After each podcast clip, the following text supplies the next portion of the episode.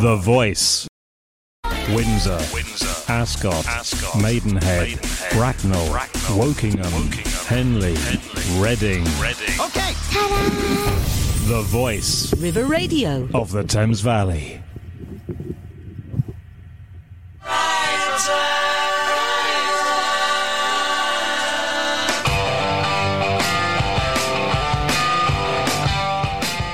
Good morning, it's Heather Adams and Julian Ashton. You're joining us for Turning Pages on River Radio.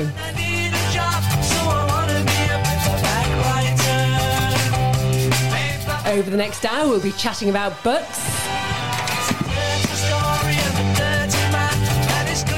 I've been talking to novelist Cara Hunter.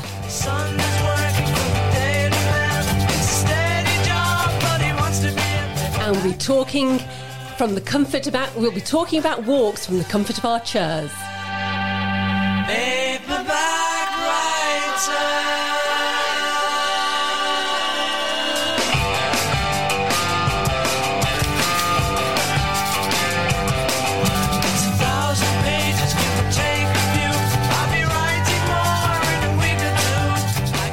Thank you for joining me. Uh, you've we've got a great show coming up for you this morning. So alongside we've got Julian Ashton. Julian, good morning. Good morning, Heather. If I can say your name properly. Well, you know, a bit of practice, you know, over the years. Um, so, Heather, well, what have we got uh, coming up this morning? Well, we've got a great show, thank you very much. Um, I've been talking to Cara Hunter, whose latest book, The Whole Truth, is Richard and Judy's summer book club pick. That's difficult to say. It is. She was on the show a couple of weeks ago, and I had a lovely time chatting to her about her recent book, which is absolutely brilliant. I can't recommend it enough. Great. It's called The Whole Truth. Um, and I couldn't resist asking her about how she got into writing and about the books that inspire her. So my interview with Cara will be coming up. And also, I'm about to go on holiday. Uh huh. Are you indeed? I'm about to go on a walking holiday. So, as you know, we've been looking at books that have walking as a theme. But we're not obviously specifically talking walking books, fabulous as many of those are. We've chosen fictional books, and we've even gone back in time to look at walking in the company of a few gossips from the 18th century. And once again, we've been scouring the papers to spot interesting book news. You're listening to Turning Pages on River Radio, the voice of the Thames Valley. And don't forget, we'd love to hear from you.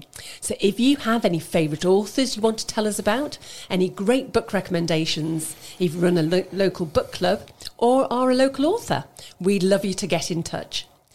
Uh, you can contact me on heather at river.radio with any of your book news, and we'd be delighted to include some of your thoughts and ideas in future shows. So, Julian, let's start with those interesting tidbits that we've spotted in the press. And I'll go first because I just want to say congratulations to David Diop, who has won the International Booker for a frightening book called At Night All Blood is Black. Yes, David. well done. So we spoke about this earlier on. Remember we spoke about all the books that were in, nom- nominated? Or, Yes, we did. Yes. Um, and Diop is the first French writer to win the praise, uh, to win the prize, And praise, And- hopefully. and pra- well, hopefully, and it's fifty thousand pounds, which Ooh. is split with his translator Anna I think. Apologies, Anna, for getting that name slightly muddled. And the novel is about a Senegalese soldier fighting for France in the First World War, and it's had really good reviews. Great. So I think that sounds marvellous. Does indeed. Well, um, to get us uh, in the mood for the next outing of James Bond on film, there's an exhibition in Salisbury Museum of the illustrations for the nine of Ian Fleming's most memorable Bond books, including Goldfinger and uh, Thunderball. Um, these seminal images, which covered the first editions of the books, are fabulous. Goldfinger, for example, which was also one of my favourite films, features a skull with gold coins in the eye sockets biting on a rose. Oh, it's a brilliant cover. Yeah, absolutely. And the first edition fetched, would you believe, fifty thousand pounds at auction last year. Wow. Uh, yeah, I mean, really incredible. Well, the artist was um, a, a chap called Richard Chopping, and the commission very nearly went to his rival. quite a surprise, is Lucian Freud. Uh, Gosh, that's a big name. it is a big name, yes. Uh, and both of uh, Freud and Chopping had gone to the same art school. Um, but in fact, Chopping's biographer found um, a, a, list dated 3 a.m., March 29th, 2004, and headed Lucian Freud. Freud, and it listed uh, 13 reasons why um, he resented him. Obviously, not a close friendship. no. I don't think so. Anyway, luckily, Ian Fleming and, and Richard Chopping got on very well, and Fleming was so pleased with the image uh, for the drawings that, uh, for Goldfinger particularly, that he increased the fee from a staggering forty pounds to sixty pounds. Whoa, those are the days. Oh yes. I love that idea of getting up at three o'clock in the morning to write a list of why you resent somebody. Yeah. Grumpy old man syndrome, I think. yes, that's brilliant. so I saw another sort of like grumpy old man, although in this instance it was grumpy old woman, Jeanette Winterson. Oh, yes. famously, obviously Yes. wrote "Oranges are not the only fruit." She's had a little bit of a tiz um, because her uh, later her books have just been redesigned, and she hated them so much, so she burnt them. Oh no. And the poor publisher. It wasn't the covers that she disagreed with; it was actually the blurb. Oh right. So She felt it sounded like this, her book sounded like a Mills and Boons.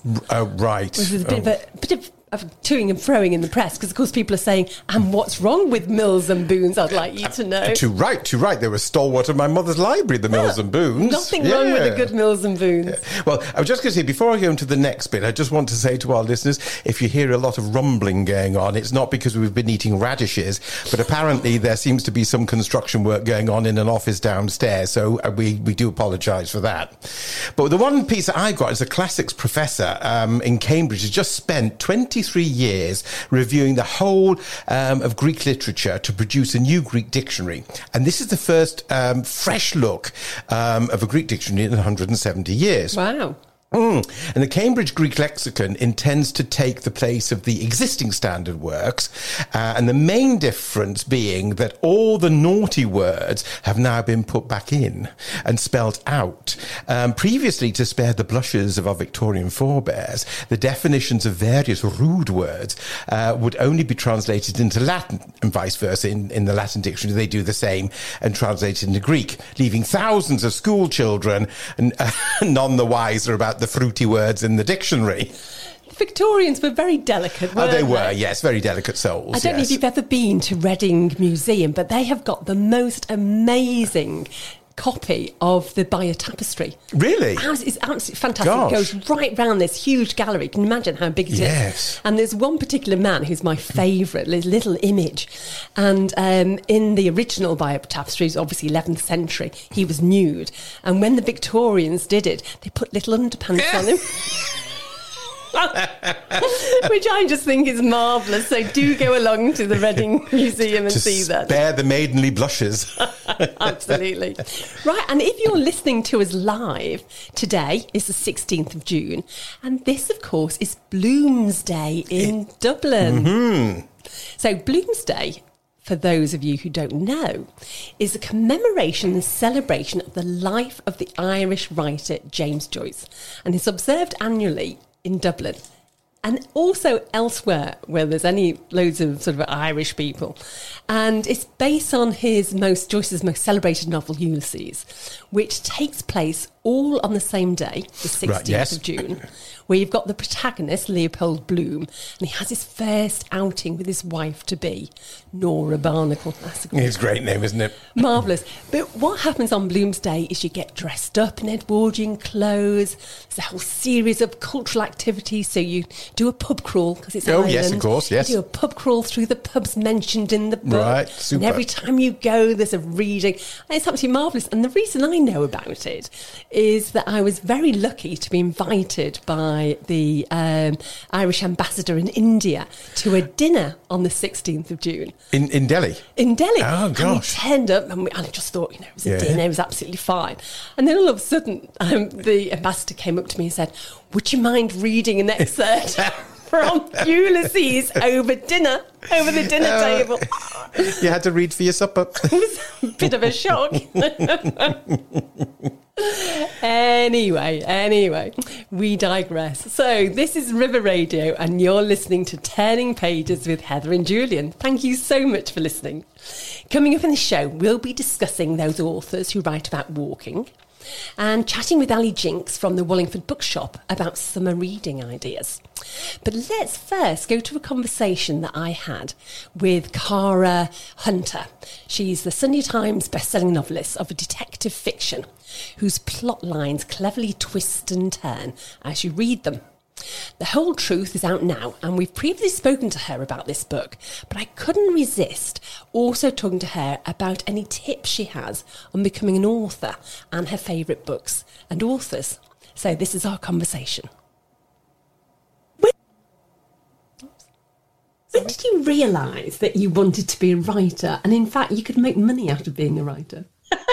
Well, that's the million dollar question, literally, isn't it? Most people who write have a second job. Pretty much everyone I, I know who's a writer has a second job. So I think if you go into it thinking you're going to make a lot of money, then you're probably going to be pretty disappointed. But you, sh- you should always go into it because you love it and because you have a burning need to do it. And then, then if, if there's any money in it, then great. And if there isn't, then you won't be disappointed. But in for me, I suppose I, I realized I could have a go at it when I went freelance while I was still working full time. I just didn't didn't have the time and the brain space to do it. So, you know, now you know I, I, have got the time, and I think that I think that's that's key really. Anyone who can write while they're working full time or they've got a family and trying just to fit in in the evenings uh, or first thing in the morning, well, my hat my hat goes off to them because that I, I couldn't do that. But yeah, I suppose it's it's always been a possibility right from when I was a little girl, but I didn't I didn't start till quite late in life. So hopefully that might encourage people too, because uh, you know it's never too late to try. Never say never, hey. when you're looking at a book, do you spend lots of time sort of researching? Is it so you have an idea and then you go and research, or are you always researching and you just sort of say, right, I'm going to write a book? I'm a bit of a magpie, so I'm always picking bits up from here, here and there, and I have a notebook where I just jot things down. Sometimes it's just a word, um, sometimes it's just some half an idea, you never know when it'll come back. And you should certainly write things down because if you think you're going to remember them, you're going to be disappointed because your brain actually doesn't um, keep as much as you would like to think. So always write stuff down. That would be one piece of advice. As for research, uh, I try to do only what I need to do before I start writing. I think we've all had the experience of great big chunks of research turning up in, in a book you're reading. You're thinking, oh, golly, this person spent ages looking at this and now we're going to get this research whether we like it or not. Uh, so I, I, try not to do that. I try to just you know put in, in, into into the process only what i need and then later you know make a note in the manuscript and come back and check and just make sure that you know it, it, it does actually hold water. But but mostly as I, as we talked about before it's DNA and forensics these days, making sure that that's right. And, you know, because there's always someone who knows, someone who'll read it will know better than you. I, I, must admit, I really appreciate you writing the story first and then adding the research when it's relevant, rather than doing it the other way around. Yeah, yeah, I think I think that's always the best way because it's all about the story, isn't it? Absolutely. The story's got to drive the research, not the other way around. So if you were sort of looking back at your younger self, what piece of advice would you would you give yourself in terms of being a writer? Start earlier and be more, be more confident. You know, don't think that you can't do it. It's always worth trying, but be prepared to be persistent and to learn your craft. Very few people are such geniuses they can sit down and write something, you know, something good first off, having never tried before. there's some people out there I'm sure can do that, but most people it's a question of trying. So you know, ed- everyone's got several unpublished things and probably unfinished things in their bottom drawer or in an obscure part of their computer, never to see the light. You know, so were you always a reader? Do you think reading oh, is an important part of being a writer? Yeah, it absolutely is. I, I can't remember when I couldn't read. My parents told me I taught myself at the age of three, and I literally cannot ever remember looking at a book and not knowing what all those, you know, black squiggly marks actually meant. So yes, I, I was. I've always been a huge reader, uh, and I think you have to you have to read as widely as you can to see what you think works and what doesn't. So you know, really sample everything you can uh, in the genre that you're trying to write in. I mean, I, I don't read some genres, so I, but I don't try to write them either. So do, that doesn't really matter. But I try to read very widely in crime just to see what other people are doing, and you, you can always learn from both a good book and a bad book what, what it is that's worked and what it is that hasn't. Sometimes bad books are even more instructive than good ones. River Radio. Spread the word.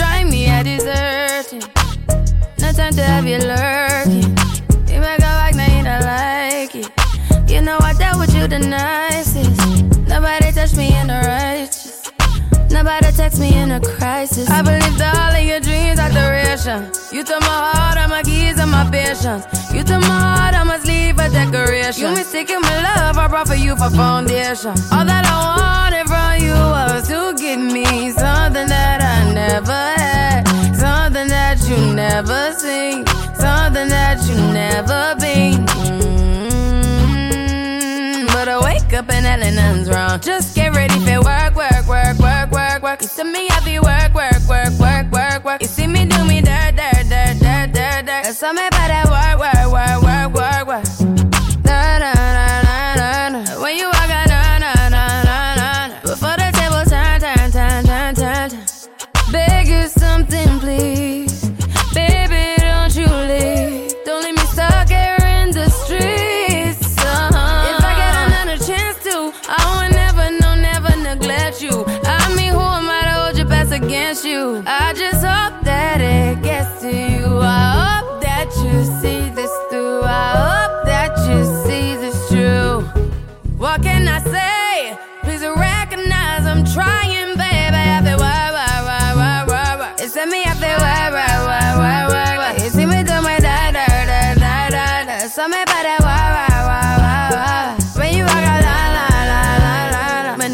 From my. Yeah, okay You need to get done, done, done, done at work, come over. We just need to slow the motion. Don't get out of the way to no one. Long distance, I need you. When I see potential, I just gotta see it through. If you had a twin, I would still choose you. I don't wanna rush into it if it's too soon, but I know you need to get done, done, done, done if you come over. Sorry if I'm way less friendly. I got niggas trying to end me off. Yeah. I spilled all my emotions tonight, I'm sorry.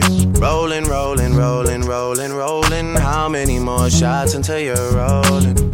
We just need a face to face. You could pick the time and the place. You'll spend some time away.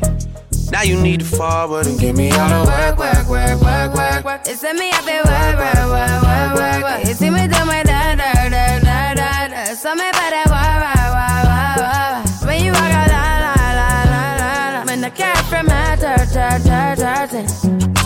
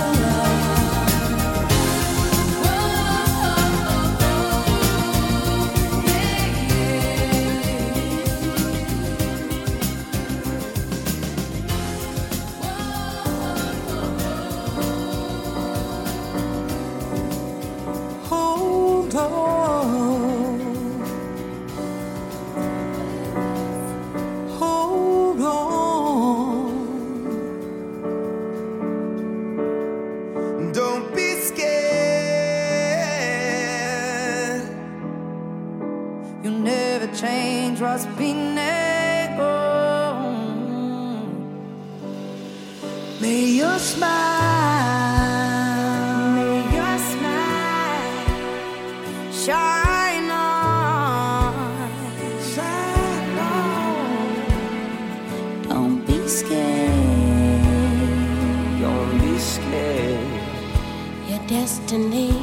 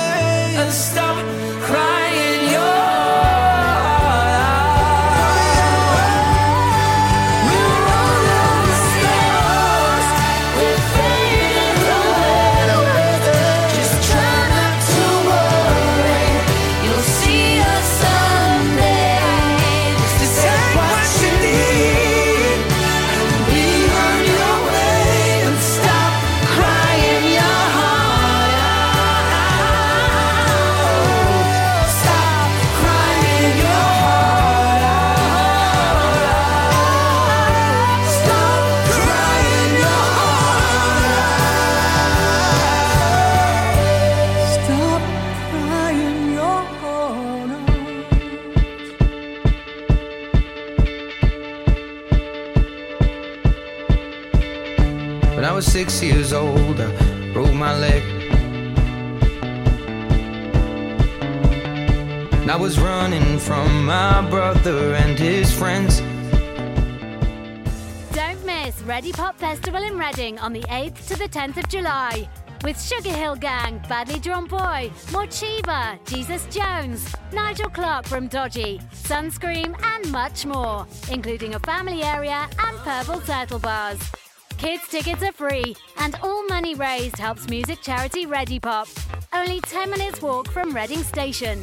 Tickets available now from Eventbrite or readipop.co.uk.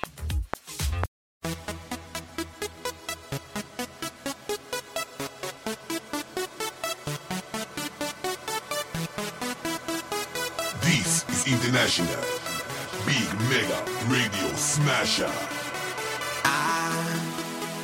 Had the time of my life, and I never felt this way before. And I swear this is true, and I owe it all to you. Oh, I had the time of my life, and I never felt this way before. And I swear this is true, and I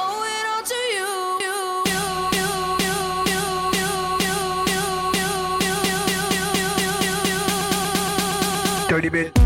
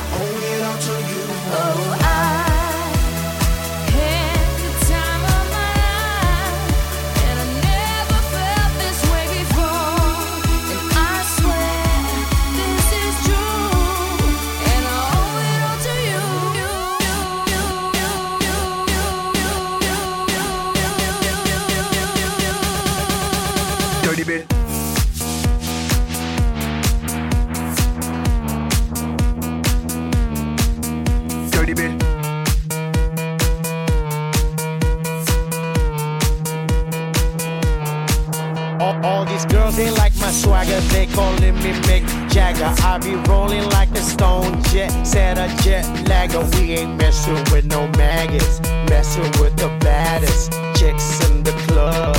Honey, what's up? Mirror, mirror on the wall, who's the baddest of them all? Yeah, gotta be the Apple, I'm the Mac. Daddy, y'all haters better step back. Ladies, download your app. I'm the party application rocking just like that.